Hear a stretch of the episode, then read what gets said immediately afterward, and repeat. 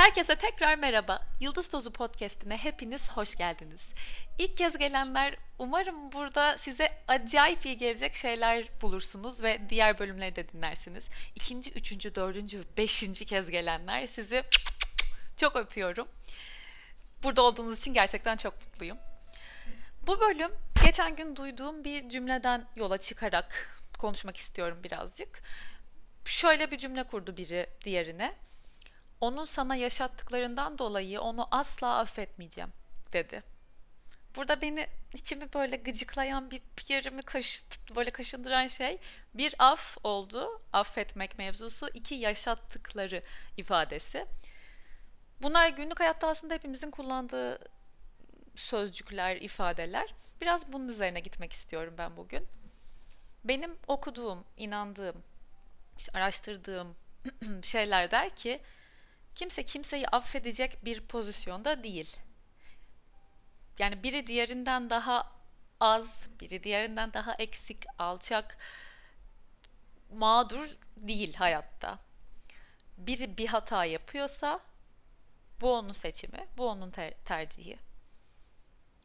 Öbür taraf geçen sessizlik podcast'inde bahsettiğim gibi hani Nevrut Dağı'nın tepesinde, Kaf Dağı'nın tepesinde biri de orada durup işte böyle duvarlarının içinde öbürünün ondan af dilemesini bekleyecek kadar üstün değil. Aslında hepimiz aynıyız der benim okuduğum kitaplar, inandığım bilge insanların konuşmaları bunu söyler. Yanlış anlaşılmasını istemiyorum. Bir önceki bölümde, sessizlik bölümünde bahsettiğim tarz çok aleni birinin gerçekten kıracak bir şey yapılması ve dolayısıyla karşı tarafın bir özür beklemesi, hata yapan kişinin de özür dileyip karşısından af beklemesinden bahsetmiyorum. Burada bahsettiğim af farklı bir tür. Birazcık sanırım dinlediğinizde şekillenecektir kafanızda. Çok egosuz bir şeyden bahsediyorum burada. Aslında hatta yani orada bahsettiğim gibi birinin birini kırdığı durumlarda bile ben bu kadar olgunlaşmadım ruhen. Biri birini kırıyorsa, biri beni kırıyorsa özür beklerim ve biri özür dilerse affederim ya da affetmem. Yani af veren kişi olduğumu düşünürüm. Ama bunu yenmeye çalışıyorum. Çünkü bu güvendiğim kaynaklar ve işte tekrar aynı şeyi söylüyorum. İşte okuduklarım, araştırdıklarım, inandıklarımın söylediği. Aslında ortada bir hata varsa bile, biri diğerini kırmışsa bile bu onun özgür iradesiyle verdiği bir karar, bir seçim. Öbür taraf, kırılan taraf, yaralanan taraf aslında bunun içinde benim için ne var diye bakmalı diyorlar. Ben kırıldım ama onun bana bu yaptığı, bana kendimle ilgili bir şeyi öğretecek, bir şeyi gösterecek. Ne bu? Neden böyle hissediyorum? Neden bu bana böyle hissettirdiği sorgulamak gerekiyor diyorlar. Ve ben de hayatta yani anlatıcı ağzından anlatıyorum. Ben de hayatta birçok hata yaptım. Kırdım diyelim. İşte yanlışlar yaptım. Özür dilenecek durumlarda bulundum ve özür diledim. Ya da dilemedim ama sonuçta bu benim tercihimdi. Dolayısıyla aslında hepimiz insan denen bu varlık, bu mucizevi bir çılgın dehanın tasarımı olan bu insan her yerde, ya hepsi aynı. Farklı bedenlerde, farklı ruhlar olarak benzer şekilde işleyen bir mekanizmaya sahibiz ve hepimiz günde bilmem kaç 1000 tane tercih yapıyoruz, seçim yapıyoruz ve bunların akabininde bir şeyler yaşıyoruz. Kimsenin kimseden af beklememesi ya da kimsenin affına muhtaç olmaması aslında doğrusu der bu kitaplar ve araştırdıklarım ve inandığım şeyler aslında. Ama dediğim gibi ben o kadar nirvana seviyesinde ya da işte hani bütün bu tarz bir egodan arınmış bir ruh değilim. Dilerim bir gün olurum. Ama şu an siz de bunu dinliyorsanız ne anlatıyor bu ya, hiç öyle şey olur mu falan diye olabilirsiniz. Ben sadece kitaplarda geçen afla ilgili bu kısmı paylaşmak istedim sizinle. Çünkü belki benden 1000 adım daha yakın olabilirsiniz bu ruh haline, bu tekamül seviyesine. Belki o zaman bunu duymak sizde bir şeyi harekete geçirir. Ben bunu kendime sesli bir şekilde söylediğim için de aslında mutluyum. Tekrar edelim. Kimse kimsenin affına muhtaç değil. Çünkü ben ondan ya da bundan, şundan daha üstün, daha af verici, affına muhtaç olunan değilim. O ne kadar değerli ve ne kadar üstse, ben de, yani aynı çizgideyim ben de onunla, sen de onunla, ötekiyle. Tekrar belirtmek istiyorum. Bir önceki podcast'te bahsettiğim net, aleni, büyük hatalarda tabii ki de af dilenmeli. Dediğim gibi bunun altını çizmiş olalım.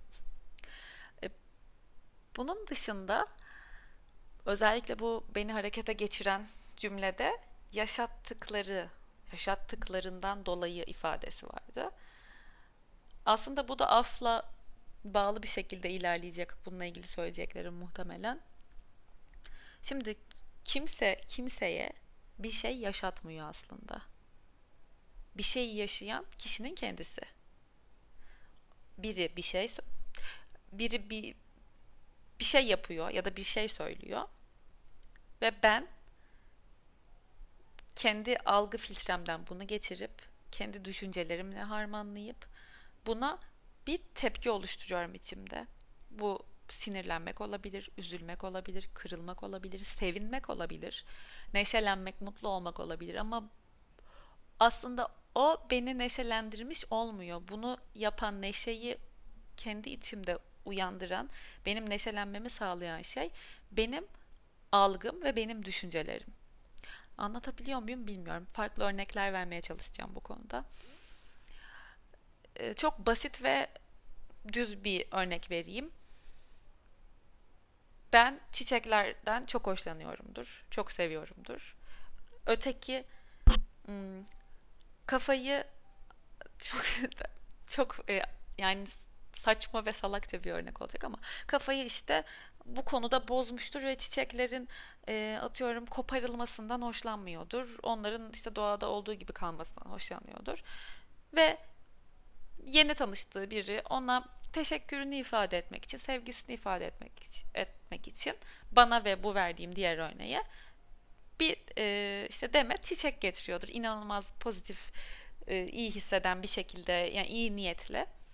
Ben çok teşekkür ederim, çok sevindim, yaşasın derim, onu alırım, işte paketini açarım, güzel bir vazoya yerleştiririm, salona koyarım ve onu her gördüğümde ben o anı ve onun niyetini hatırlarım ve bu beni çok mutlu eder. Hem salonuma çok güzel bir renkte, güzel kokuda bir çiçek gelmiştir, bu beni sevindirir. Hem de onun oraya gelme sebebi, geçtiği süreç beni sevindirir. İşte o kişi bana değer veriyor.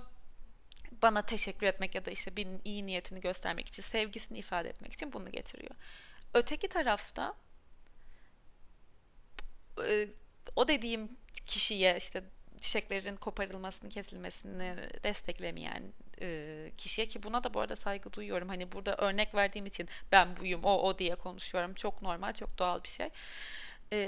Ona bu çiçek verildiğinde hani böyle insanın gülerken yüzünde gülme isteği kaybolur ve ifade donuklaşır ya, güler kalırsınız öyle ama şu an konuşurken yaptığım için sesim çok komik oldu. Anladınız ne demek istediğimi.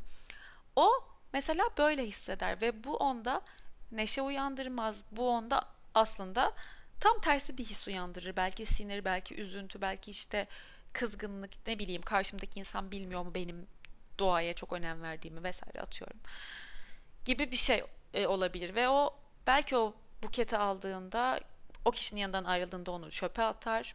Belki gider vazoya koyar, hani birkaç gün daha, ne bileyim, yeşil kalsın, bir parçası yaşasın diye. Ama ona her baktığında ne hisseder? Üzüntü, kızgınlık, ümitsizlik, mutsuzluk hisseder, değil mi? İşte böyle bir şeyden bahsediyorum.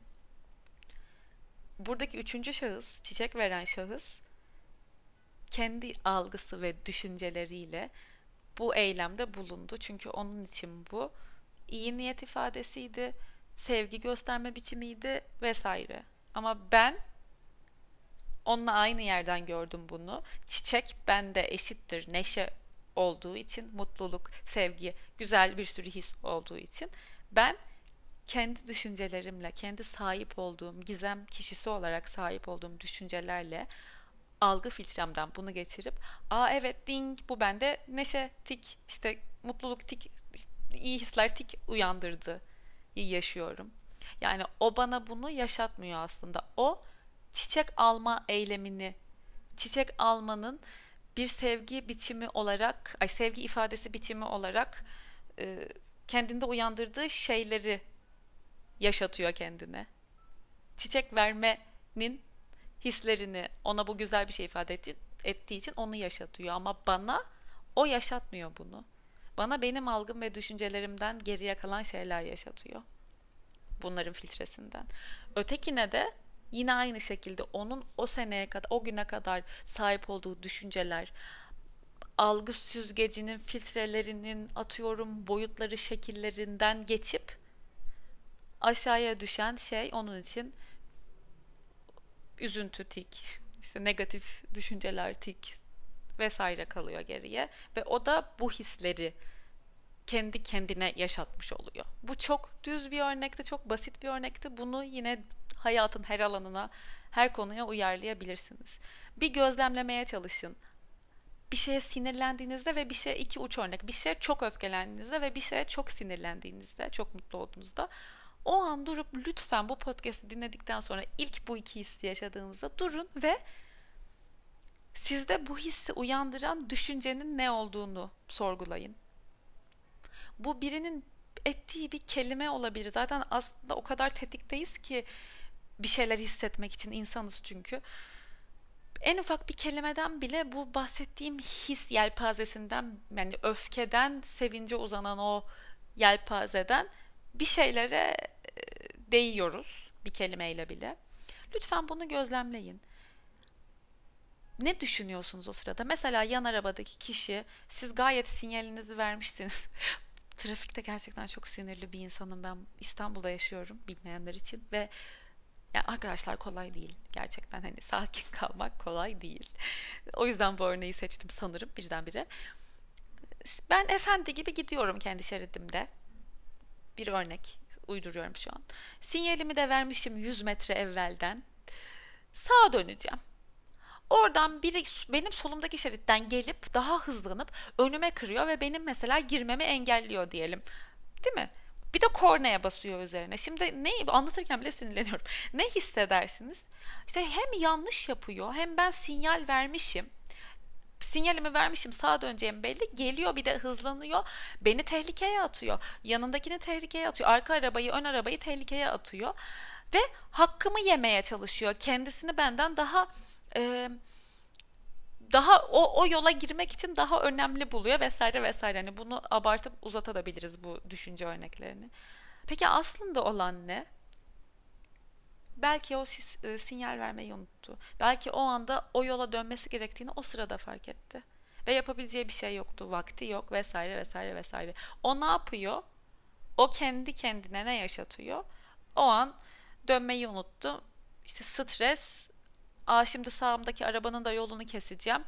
Kesmem gerekiyor, doğru olanı. Bunu sağa dönmem gerekiyor diyor ve o anın o stresini yaşatıp bu eylemde bulunuyor kendine. Bana yaşattığı şey ne? Demin size sıraladığım şeyler. Düşüncelerden dolayı. Çünkü ben onun o sırada benim hakkımı yediğini düşünüyorum.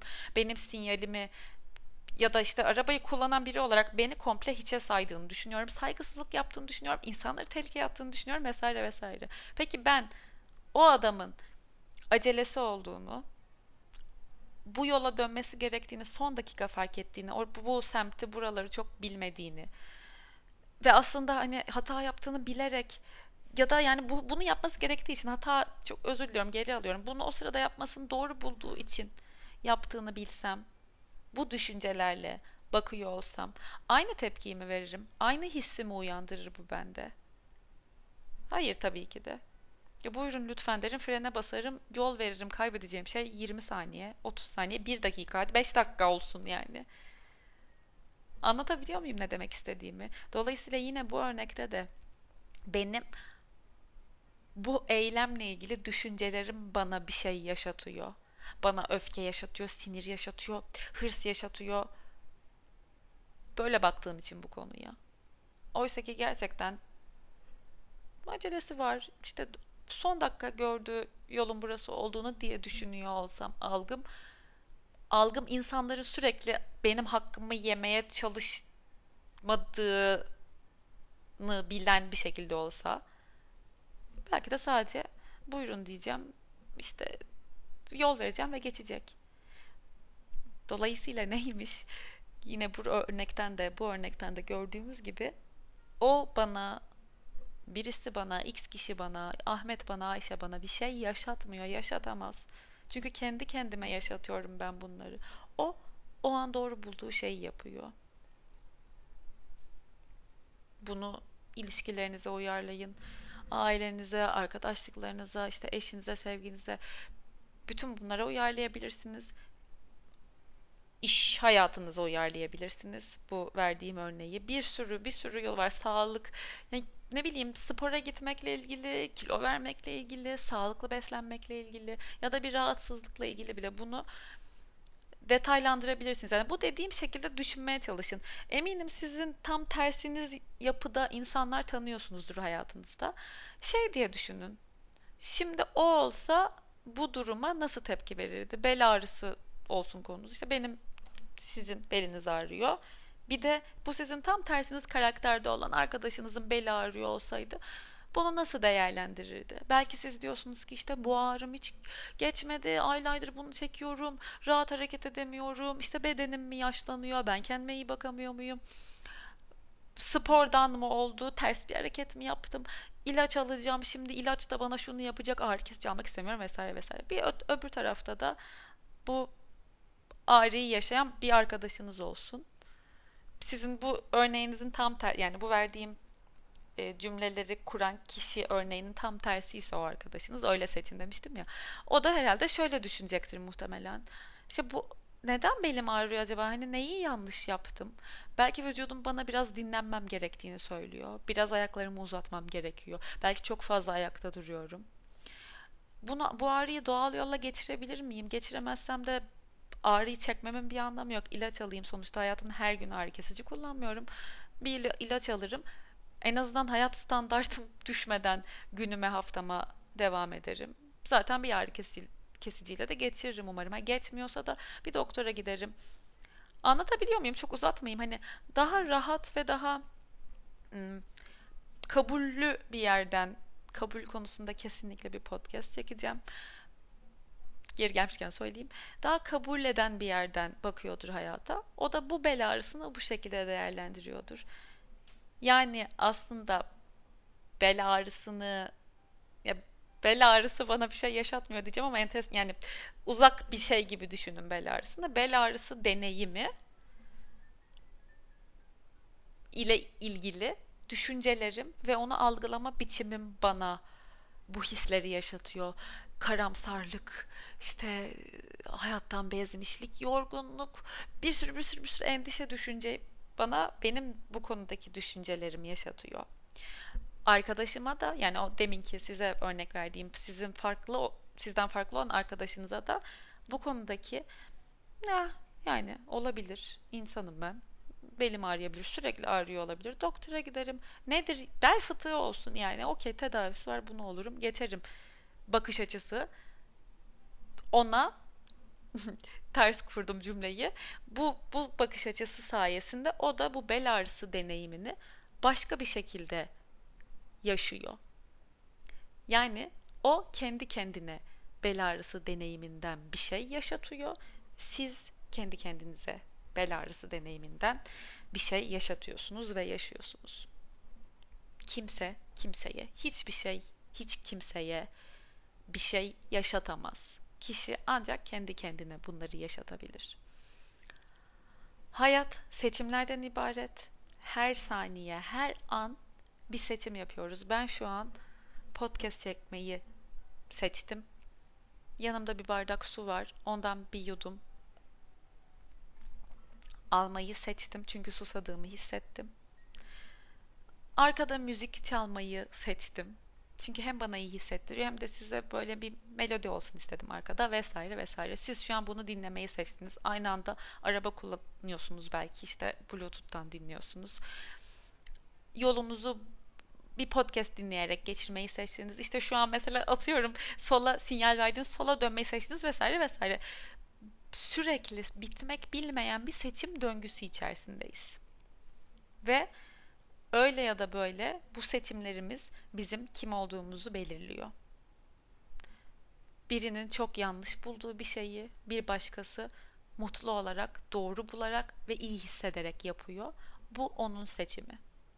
Ve bunun akabininde de bu seçimleri toplanıp onu böyle sağa sola giden ya da düz giden bazen bir yola sürüklüyor, bir yola sokuyor. O onun yolu. Bu benim yolum. Şu senin yolun. Kimsenin yolu ötekinin yoluna bir şey yaşatamaz. Kimse kimseyi aslında gideceği yoldan da saptıramaz. Çünkü gideceği yol önceden belirli bir yol değil insanların. O an seçtiği şeye göre şekilleniyor. Birinin sola dönen yolu ben baktığımda onun yolu sola dönüyor. Ben de sola döneyim deyip sola dönüyorsam eğer hani bu benim yaptığım bir şeydir. Onun yolu sola döndüğü için benim yolumu ittirip sıkıştırıp sola döndürmez beni. Ben bile isteye, özgür irademle bunu seçerim ve sola dönerim.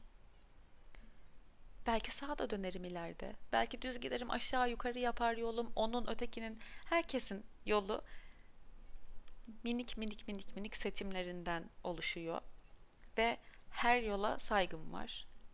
Bence hepimizin de her yola saygı duyması gerekiyor. Herkesin kendi seçimine saygı duyması gerekiyor. Yara alsa bile, canı acısa bile, kırılsa bile, öfkelense bile,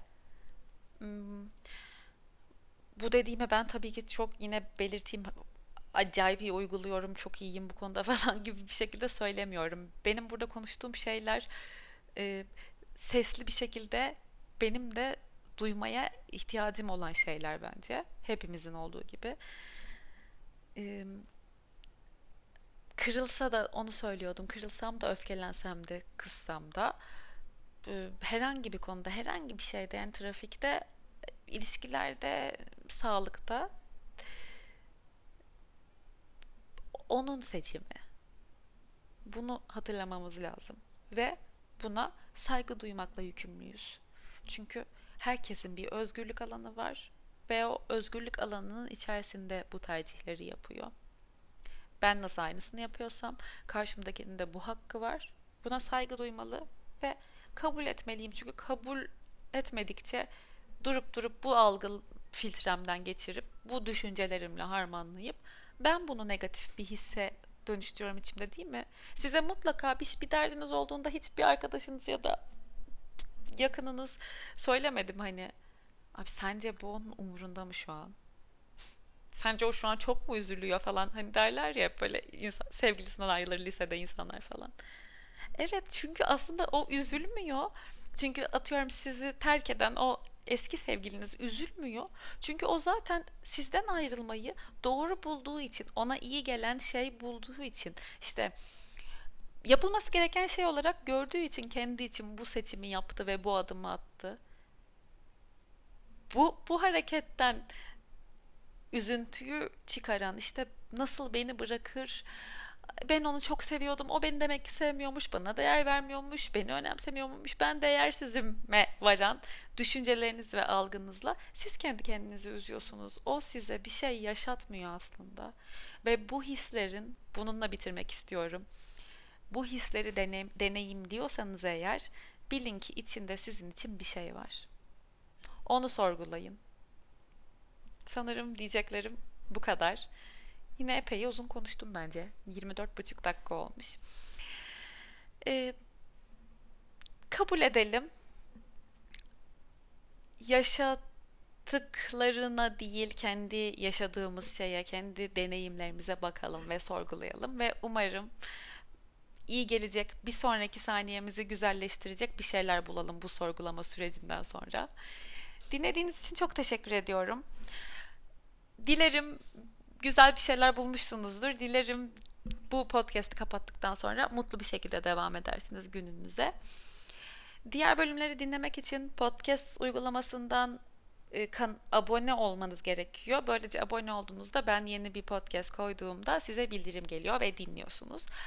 Daha çok insanın bunları duymaya ihtiyacı olduğunu düşünüyorsanız da lütfen kanala uygulamanın içinden podcast'e yıldız verin, 5 yıldız verin ve yorum yapın. Böylece daha fazla insanla ulaşabilelim ve Teletabiler gibi mutlu yaşayabilelim hep beraber. Sizi seviyorum, öpüyorum. Gününüz güzel geçsin. Hoşça kalın.